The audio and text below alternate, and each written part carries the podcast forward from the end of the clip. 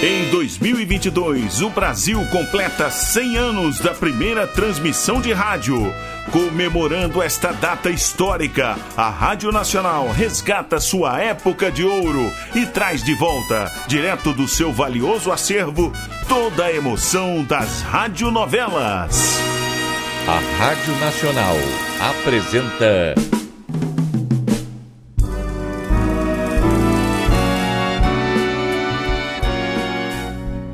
A Vidente e o Vigarista.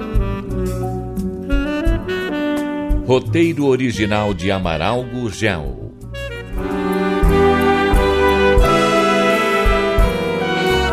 Parece que o guia Martins está em apuros. Em plena floresta indiana. Gritos. Tiros. Ai, é o Martins. Meu Deus, o que terá acontecido? Parece que está perseguindo alguém. Meu Deus! Tenha calma, querido. É apenas um jumento assustado. Derrubou nossa barraca, o chá que eu havia preparado. Olha, ainda bem que parou no lugar certo, sua besta teimosa. Não esperava agora, Martins. Nem tão pouco que chegasse com tanto estardalhaço. Desculpem, desculpem, meus senhores. Foi a única condução que arranjei, essa mula teimosa. Não imaginam o trabalho que tive para trazê-la até aqui. Qualquer bulha no mato parava de orelhas em pé e ficava a tremer. Foi você quem atirou? Sim, senhora, fui eu. É, um filhote de tigre, perdido com certeza, e esfomeado, tentou atacar o animal. Atirei então para assustá-lo. Ele, ele fugiu, claro. Mas essa idiota disparou como louca. Eu faria o mesmo se visse um tigre. Não era tigre, a- a- apenas filhote. E, e era mesmo filhote de tigre, Martins? Eu não posso garantir, senhor. Talvez um gato selvagem. Eu não tive muito tempo nem ânimo para verificar. Assustei-me com o salto do bicho em cima da mula e atirei a esmo. Se você se assustou, como queria que o animal não se assustasse também? Você tinha espingarda para se defender. Ela só tinha as patas para correr. É, se não tivesse fugido, iria descobrir que foi apenas um galho seco que caiu de uma árvore. É, provavelmente eu, eu nem olhei para trás. Ah, não é preciso tanta desculpa, Alex. Eu sei que por aqui existem tigres. Ué, quem lhe disse isso? Ah, ninguém. Mas não se fala em tigres de bengala? Existem realmente, senhora. Mas não nestas regiões. Ah, Mais ao norte, sim. E assim mesmo, com os caçadores, tendem a desaparecer. Não é preciso ter medo. hum, não, não estou com medo. Mas veja, Martins, veja o estrago que a mula fez. Aí, derrubou a barraca. Pois é. Pelo menos poupou-nos o trabalho de desmontá-la, pois não? Hum, em compensação, o que você trouxe está esparramado pelo chão e temos que recolher. Mas você trouxe mantimentos para uma semana ou mais, Martins. Ah, É. Sim, eu achei que devia prevenir. Não sabíamos exatamente quanto tempo teríamos que ficar aqui. pois Nem mais um dia. Olha, vou preparar uma refeição ligeira enquanto vocês arrumam as mochilas e tratem de se acalmar. E acalmar a mula também, olha. Ah, irmã Martins, ela tem nome? Tem um nome complicado na língua da região, senhora. Mas creio que poderemos chamá-la de Nervosa. É. Parece um bom nome. Mas se, mas se acham que vou ca- cavalgar num animal tão assustadiço como esse? Não haverá perigo, senhora. Vou puxando a mula pelos freios. E eu irei a seu lado para segurá-la caso o animal desembeste. Ah, hoje já estaremos na aldeia. E, e de lá, para onde iremos? Para Calcutá, onde teremos um bom descanso antes de visitarmos outros lugares. Hum, Eu já começo a sentir saudade do Brasil e de minha gente.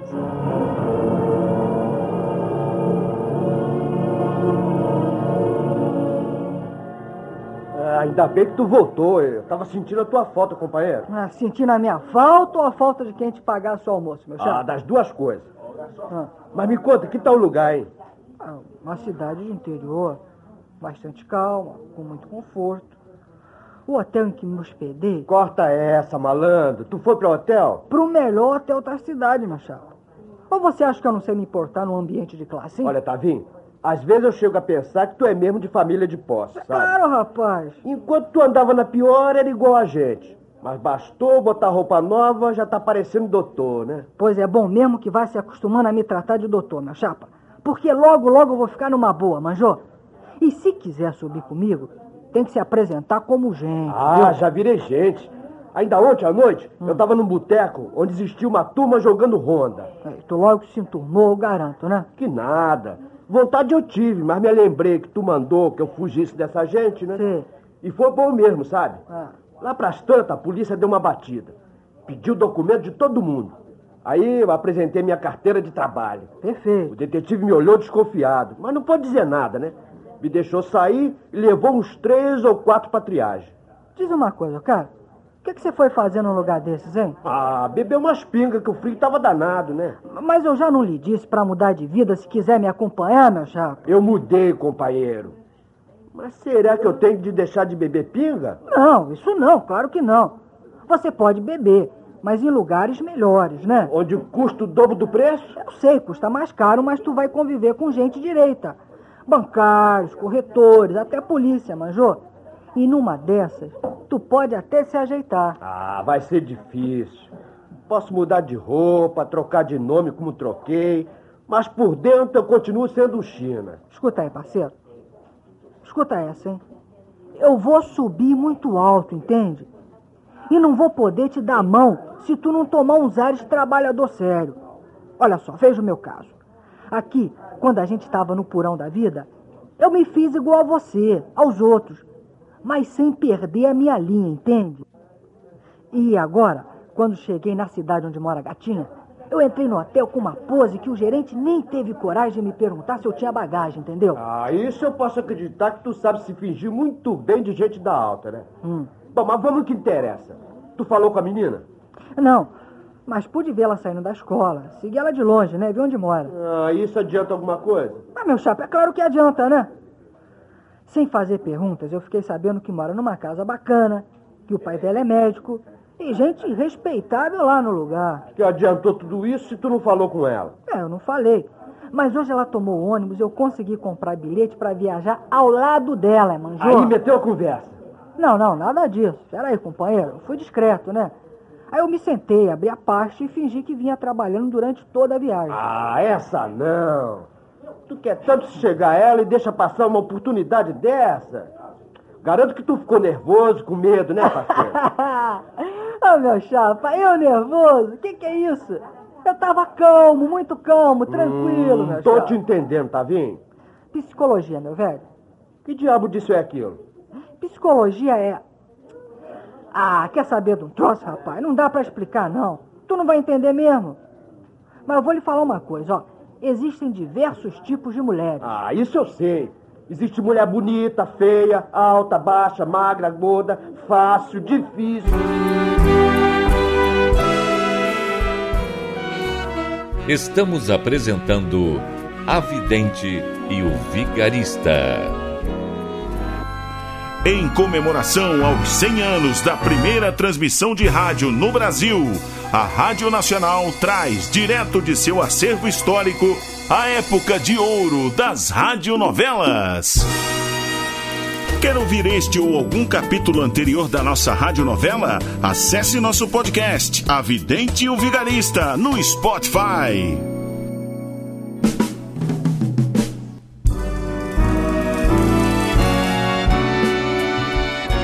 Voltamos a apresentar A Vidente e o Vigarista. Não, não, não, não é nada disso, não. Zé, Você você não tá entendendo. Cada mulher tem que ser atacada de maneira diferente. Existem as que você chama de fáceis, né? É. Vão logo dando serviço e nem dá gosto de brigar por elas.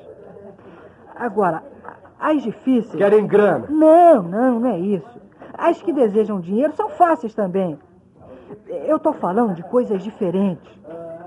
Por exemplo, uma dona de meia idade, sozinha, ela se derrete toda ouvindo um galanteio. Basta a gente se fingir de romântico e tão no papo, entende? Como aquela que tu explorou, né? Não, esquece isso, papai, esquece isso. é. Mas continuando o assunto. Existem moças solteiras que só querem aventuras. Mas no fundo, no fundo, todas elas querem mesmo é, é casamento. E milhares de diferenças. Existem, por exemplo, as mandonas. Para essas, é só se fingir de obediente, ser delicada, grossa, né? e a gata que tu tá dando em cima? É bonita e é rica também. Ué, como é que tu ficou sabendo? Só porque tem uma casa bonita? Não, claro que não. No hotel eu fiz alguma camaradagem, sabe?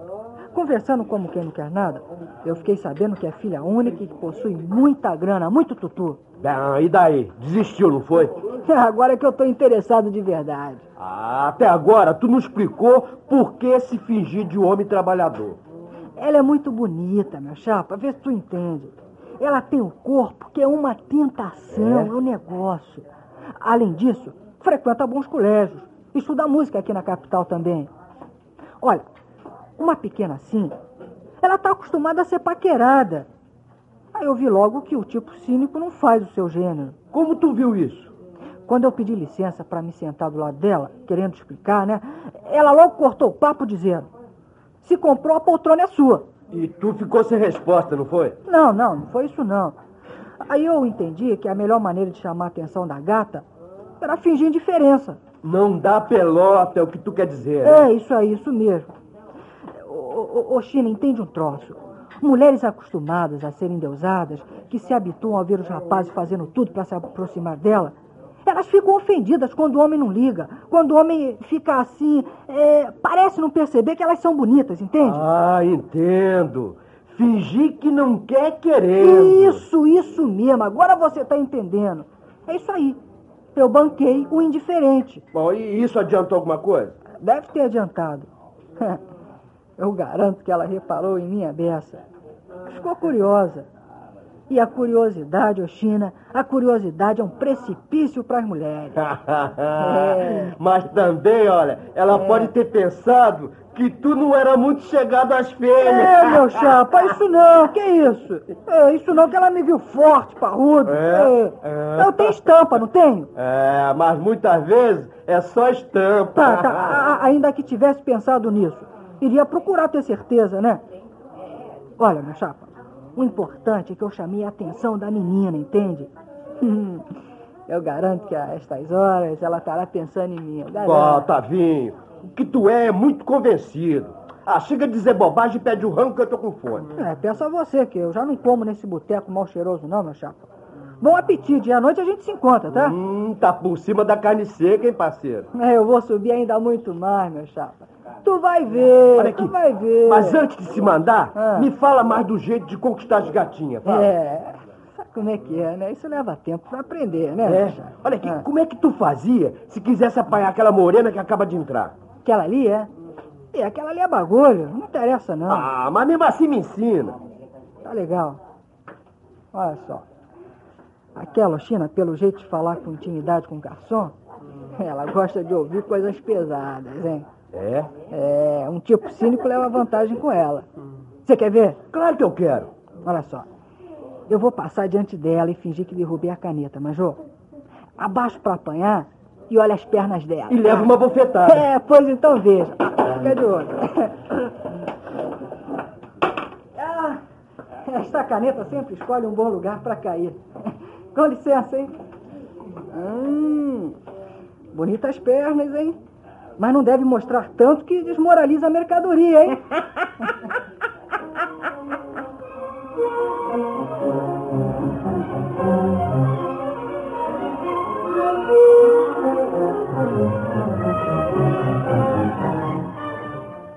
Como é que você está se sentindo, Nádia? Ai, parece que acabo de acordar de um pesadelo. Estou numa cidade importante, num bom hotel. E vai ficar mais contente ao saber que durante nossa ausência chegaram cartas para você. Ai, que bom, Alex. É. Deixa ver. É, são apenas duas, né? Uhum. Hum, essa é da Júlia. Uhum. Esta outra é... De Glorinha, nem precisa dizer. Ah, vou ler primeiro esta. Eu já esperava, né? Leia com calma, viu? Uhum. Espero que sejam boas notícias, né? Ah, infelizmente não, Alex. E que ela está doente? Não, não. A Glorinha está bem. A Júlia. A Júlia que levou um tombo e quebrou a perna. Ah, coitada da pobre Júlia. Veja só. Ah, e, e, a Glorinha está embarcando sozinha para dar suas aulas de piano. Ah, quanto a isso, está tudo bem. Já é uma mocinha, né? que foi? Que bom, olha! A Lindaura fez ah. camaradagem com Glorinha e vai esperar lá na rodoviária todas as quartas-feiras. Olha. Leva até a casa do professor e só deixa quando está no ônibus de volta para casa. Tá vendo aí? Mais um favor que vamos ficar devendo à boa Lindaura. É verdade. Mas eh, como foi que as duas ficaram se conhecendo? Hum, deixa eu ver aqui. Eu tô lendo, Alex. Olha, ouça esse trecho. Ah. Fui levar os retratos que você mandou para Lindaura e ficamos logo boas amigas. Quando está junto de mim, a coitada fica engolindo as palavras que deve estar habituada a dizer, como contou o tio Alex. Acho que depois que embarco, ela despeja todos os palavrões que sabe para descontar as horas em que tem de policiar a língua. Realmente deve ser um sacrifício para a boa velha, né? É mesmo. E olha, hum. aqui a Glorinha está contando de um rapaz que viajou a seu lado na semana atrasada. Uhum. Parece que ficou impressionada com ele. Hum, um morenão, é como ela diz. Mas nem sabe o nome dele. Hum, isso me preocupa, Léo. Ah, por que se preocupar, meu bem? Hum. Em casa tem a mãe para vigiar e na capital tem a Lindaura para protegê-la. Hum, mas mesmo assim vou escrever dizendo para ter cuidado com estranhos. Vou dar-lhe alguns conselhos. Pois faça isso. Eu também encontrei correspondência, né? Ah, foi? Meu editor é, do meu advogado. Oh, espero que tudo esteja em paz com a sua gente. Deve estar, deve estar. Aqueles dois, enquanto tiverem dinheiro para gastar, não vão me aborrecer. Deixa eu ver. Oba! Olha aí, olha aí, um cheque do Almeidinha. Oba! Ah, eu vou ao banco antes que feche para apanhar o dinheiro. Ah, espera aí, Alex, antes de sair, me diz uma coisa. Quanto ah. tempo vamos ficar em Calcutá? Não, o tempo necessário para você descansar e refazer as forças. Hum. Depois iremos para Santinictan.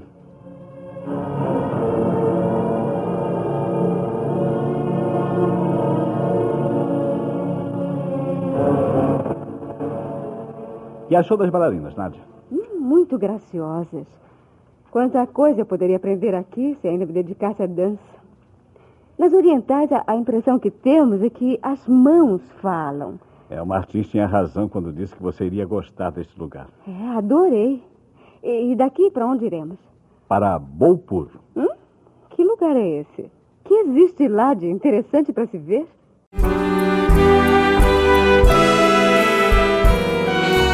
Calcutá está deixando Nádia impressionada. Mas Alex traz a ideia de um novo destino, a cidade de Bolpur. O que há de especial nesse lugar? E quando será que nosso simpático casal de heróis irá retornar ao Brasil? Não perca o próximo capítulo desta novela eletrizante. A Rádio Nacional apresentou A Vidente e o Vigarista. Roteiro original de Amaral Gurgel.